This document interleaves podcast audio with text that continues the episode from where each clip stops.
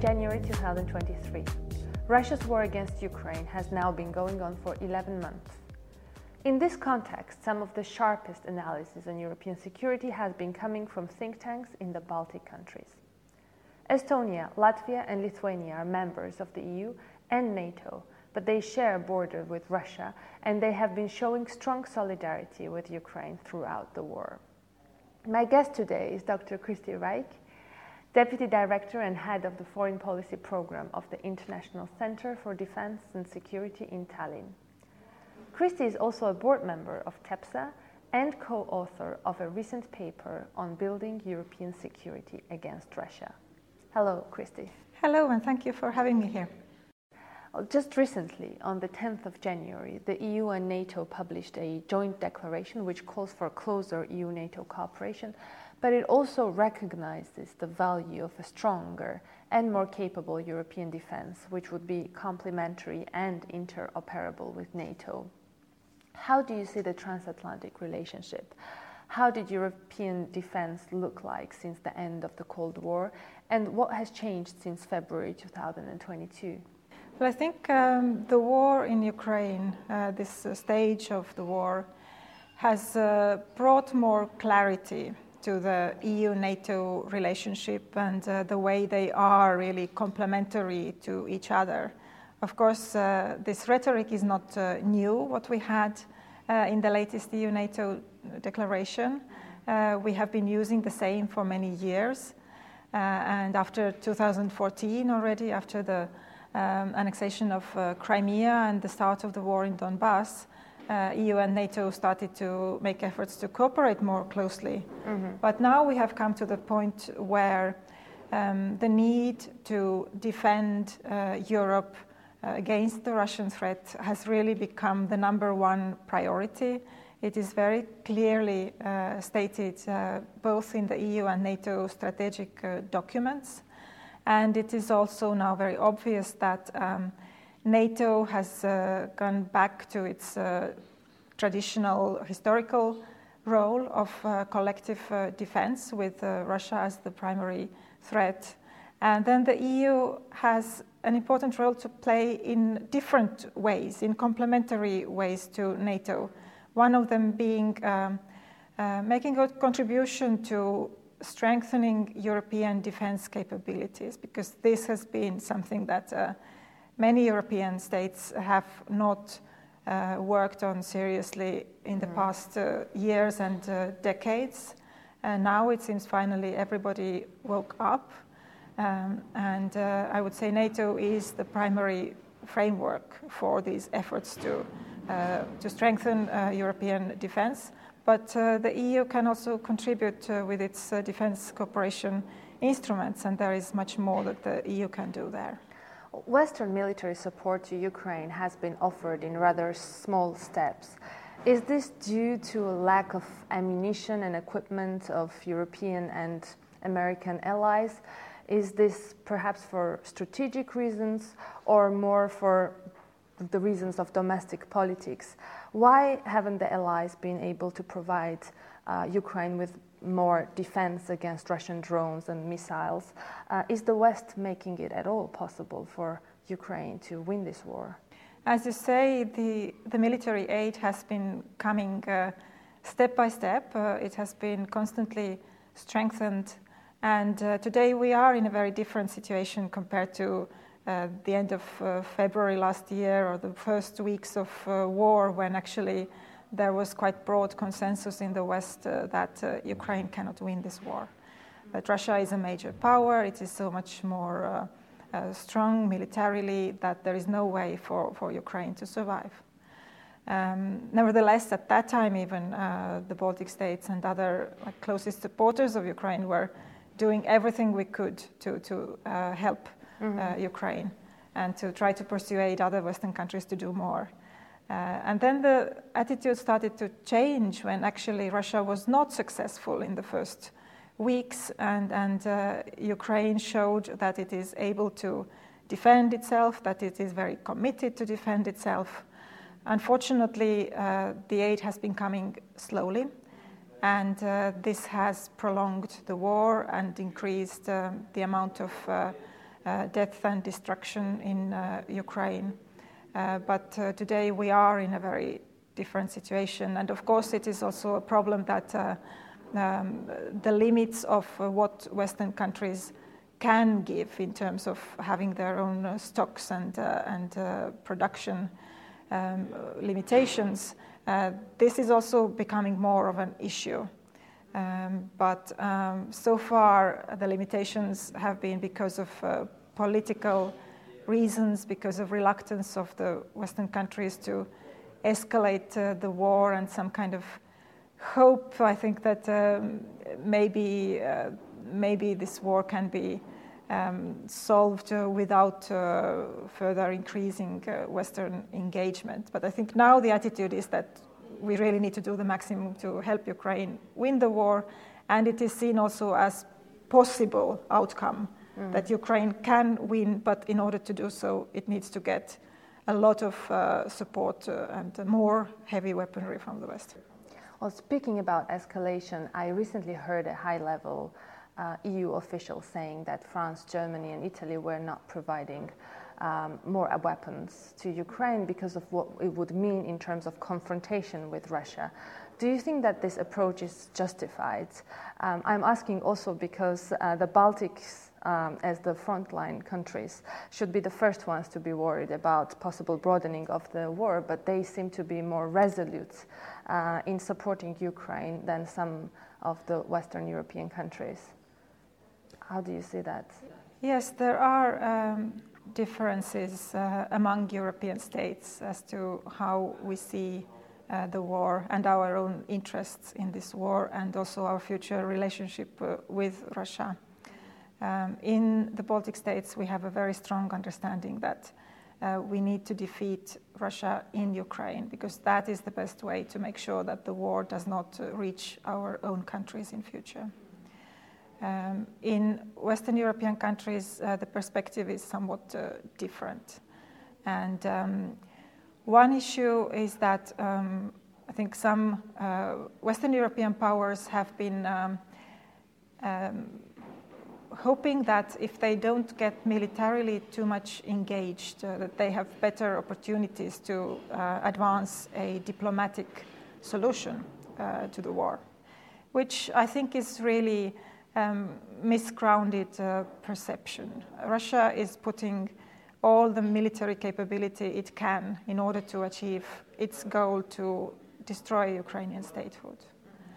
And um, so, um, before we can get uh, to a diplomatic uh, negotiating table, uh, the realities will be defined on the battlefield, and Russia yes. can be pushed back only by mm. using uh, military force and Europeans do not uh, improve their ability to uh, be uh, some kind of mediator or peacemaker by uh, limiting their engagement. From the Russian point of view, they actually see the US as, as the only uh, serious uh, counterpart for, for also for diplomacy because the US is militarily the strongest counterpart. Kristi, a recent US poll shows that a majority of Republicans are now in favor of scaling down support for Ukraine. The Washington Post says that this reflects pessimism amongst Republicans about Ukraine's ability to win the war. How significant is this? What would be Europe's reaction if US support was to wane? Would European members of NATO be able to take on their shoulders the main part of financial and military support to Ukraine? Well, it is clear that the US support is of uh, decisive importance. And uh, without that, Europeans alone would just not be able to offer enough uh, military assistance uh, to Ukraine. Um, at this moment, in the near term, uh, I think we can be quite confident that uh, the US uh, support will remain very strong. Uh, but we are at a critical moment now. Um, I think this year will be decisive, and um, it is crucial now to enable Ukraine to proceed uh, on the battlefield to liberate uh, more of the occupied territories and to also be prepared to counter any new Russian offensive which is likely to come in the next months. Mm. And this military success will then again influence uh, the willingness of Western countries uh, to continue supporting Ukraine. As you say, there are doubts in some countries that if Ukraine cannot win the war, how long are we going to uh, pour money uh, there? And, and uh, um, it can go on for many years. So that's why now uh, to give maximum support uh, will also be important for ensuring support to Ukraine in future if there is a prospect of having a positive outcome in the end. Kristi, in your paper you write, and I quote, that some nations have underinvested in defense while increasing their dependence on Russian energy and maintaining economic relations with Moscow. This led Russia to underestimate the potential Western response both in 2014 and 2022 and undermined NATO's deterrence as well as the security of Ukraine and other allies. Why did this happen? Why was Russia's war against Georgia in 2008 and war against Ukraine in 2014 not sufficient as an alert? This is a very broad and very important question. There were so many things that went wrong in the European approach uh, to Russia during the post Cold War era. And I think it all started with very good intentions. Uh, when the Soviet Union collapsed, uh, there was hope that uh, Russia would uh, democratize and uh, integrate with the Western uh, structures and start sharing the same values and norms. And there was a lot of wishful thinking in the West. So when things started to go in the wrong direction already in the 1990s, mm-hmm. uh, many Western countries were not really willing to admit and uh, wanted to hold on to the belief that, well, eventually Russia will democratize and uh, will give up its imperialist ambitions. And uh, when the war um, between Russia and Georgia happened in 2008, uh, again, uh, many Western countries wanted to somehow isolate this issue and uh, hope that nonetheless it is possible to develop a positive uh, relationship uh, with Russia. Mm-hmm. Uh, there was belief in uh, positive interdependence, um, the idea that uh, by having economic exchange, it is possible to advance stability and security. And then also, I must say that um, the Western positions on um, Russian sphere of influence uh, were quite contradictory and ambiguous. That, of course, uh, in the European security uh, order, um, spheres of influence are not accepted. This is the principle inscribed uh, in the OSCE documents. And nonetheless, um, I think de facto, the Western countries did um, acknowledge that uh, Russia has a privileged role in the post Soviet space. And uh, the Western countries themselves were not ready to treat uh, uh, all the post Soviet countries as mm. fully sovereign. They were not clearly kind of denying Russia uh, the right to keep this uh, privileged uh, influence in the post Soviet region, although the countries such as Ukraine and Georgia and others were making efforts to, to reduce their dependence on Russia and wanted to actually orientate, orientate towards Europe. When you said that some EU nations indirectly acknowledged Russia's right to a privileged role in the post Soviet space, were you referring to the 2008 Bucharest summit here? Do you think that after the war, countries that have been so far opposed to Ukraine's NATO membership will be more open to it? That is one issue where uh, we still don't have uh, consensus among uh, NATO countries. And um, indeed, uh, the decision in NATO in 2008 was uh, very unhelpful. Uh, it sent um, the signal to Russia that um, NATO is not really interested in uh, seeing Ukraine and Georgia as uh, future members of the alliance.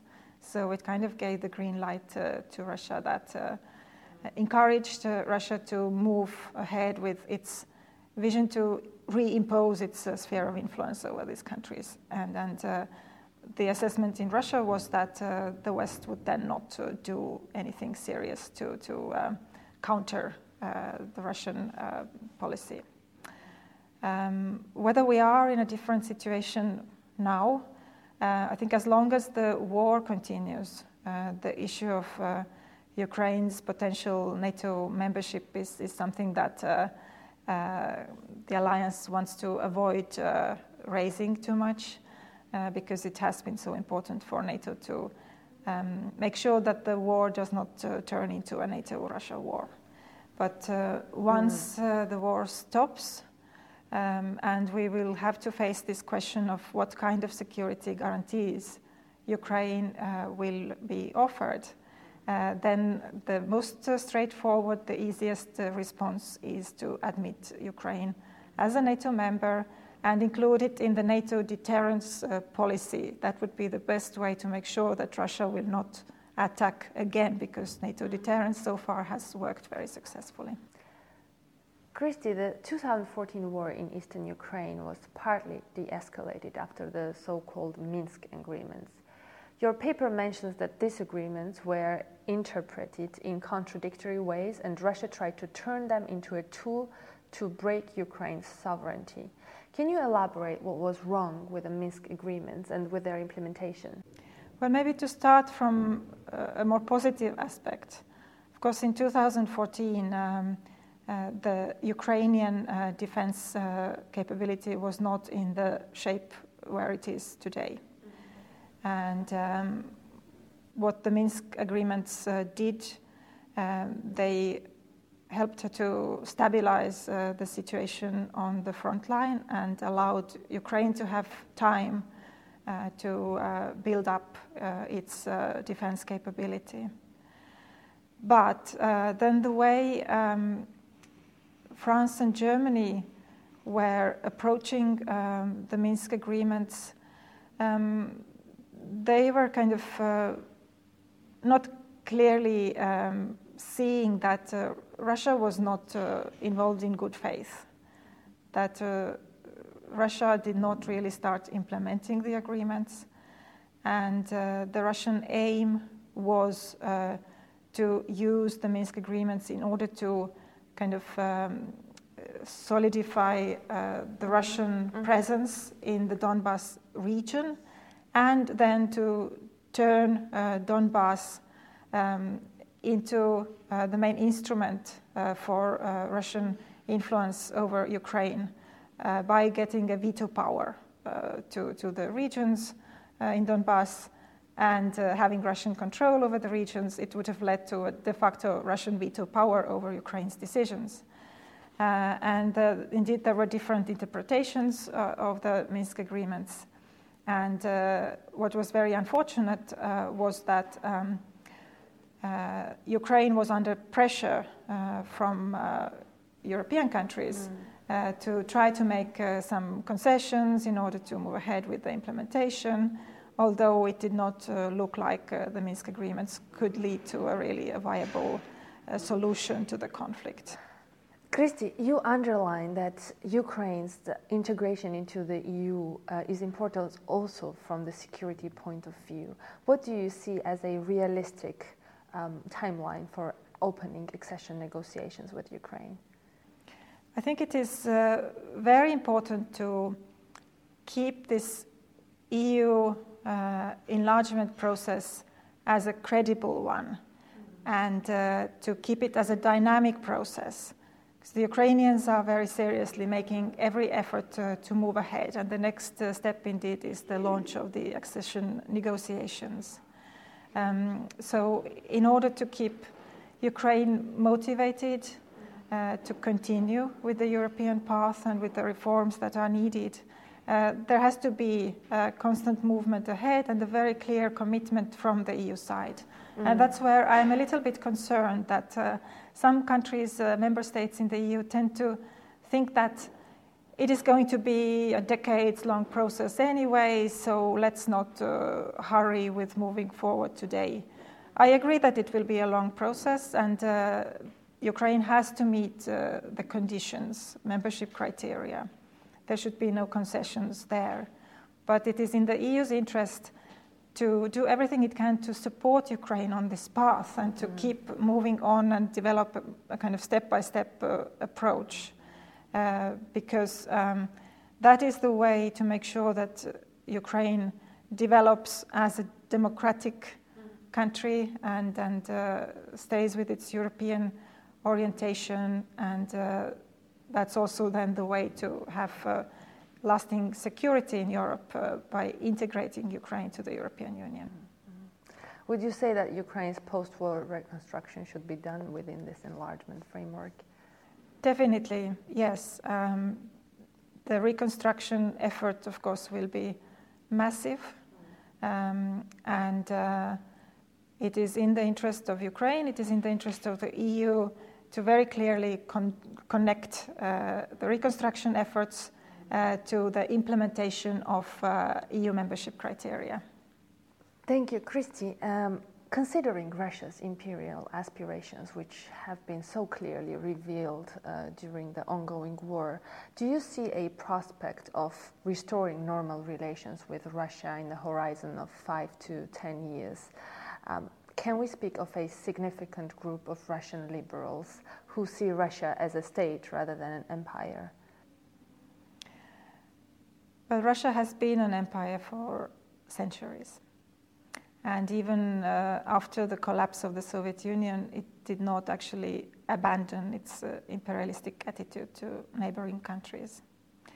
Whether it will happen in future, uh, I don't want to completely exclude uh, the possibility.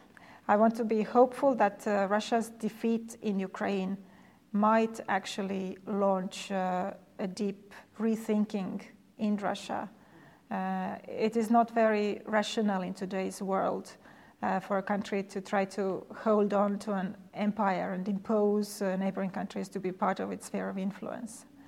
It is not serving Russia well. But uh, whether this change will happen anytime soon, uh, I am not optimistic.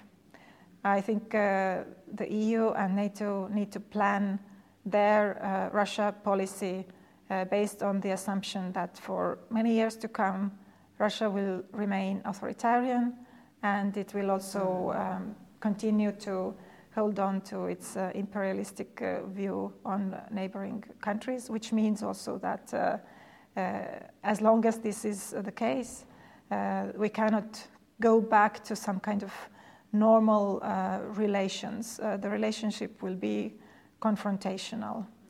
And uh, what is the position of the democratic Russian opposition? Well, unfortunately, the opposition forces are small and very fragmented. Uh, they are not uh, in a position to um, become uh, the next uh, leaders of Russia when the time of uh, Putin is, is over one day. I think it's much more likely that the next leader will come from the same uh, circle and will represent uh, a similar worldview as uh, we see now uh, Russia so, so brutally following in, in Ukraine. My last question would be what change do you hope to see in the foreign and security policies of the EU and of its member states as a lesson from the war in Ukraine? There are huge changes underway already. So it is important to then uh, be consistent in, in uh, uh, implementing them. One is uh, for the EU to really take a role in uh, stabilizing uh, Central and Eastern Europe, including uh, Ukraine, Moldova, and beyond, um, to be committed in the region and to very clearly deny Russia the right to impose its sphere of influence on any country. Um, then another important point is how we see economic uh, interdependency. It is a huge paradigm shift uh, that is happening. In the post Cold War era, uh, there was this um, belief in the West uh, that uh, by expanding trade and economic globalization, you can also promote uh, liberal values and, and make the world safer this has not worked that way. And uh, we have learned uh, not only with the war in Ukraine, but also during COVID, uh, that uh, economic dependence on major authoritarian powers is actually undermining our own security. So we need to rethink uh, the way we see economic relations with uh, authoritarian powers. And then a final point is that in order for Europe to really be um, a credible um, security actor in future, it must uh, strengthen its hard power capabilities. And this is something that uh, yes. European countries were not taking seriously for many years. They did not expect a major war to return to the European continent. Unfortunately, now it has returned, and uh, we have to draw the consequences from that. Well, thank you very much, Kristi. I can only recommend your paper to our viewers. And thank you all for watching. We'll be back with further episodes of Europe Chat soon.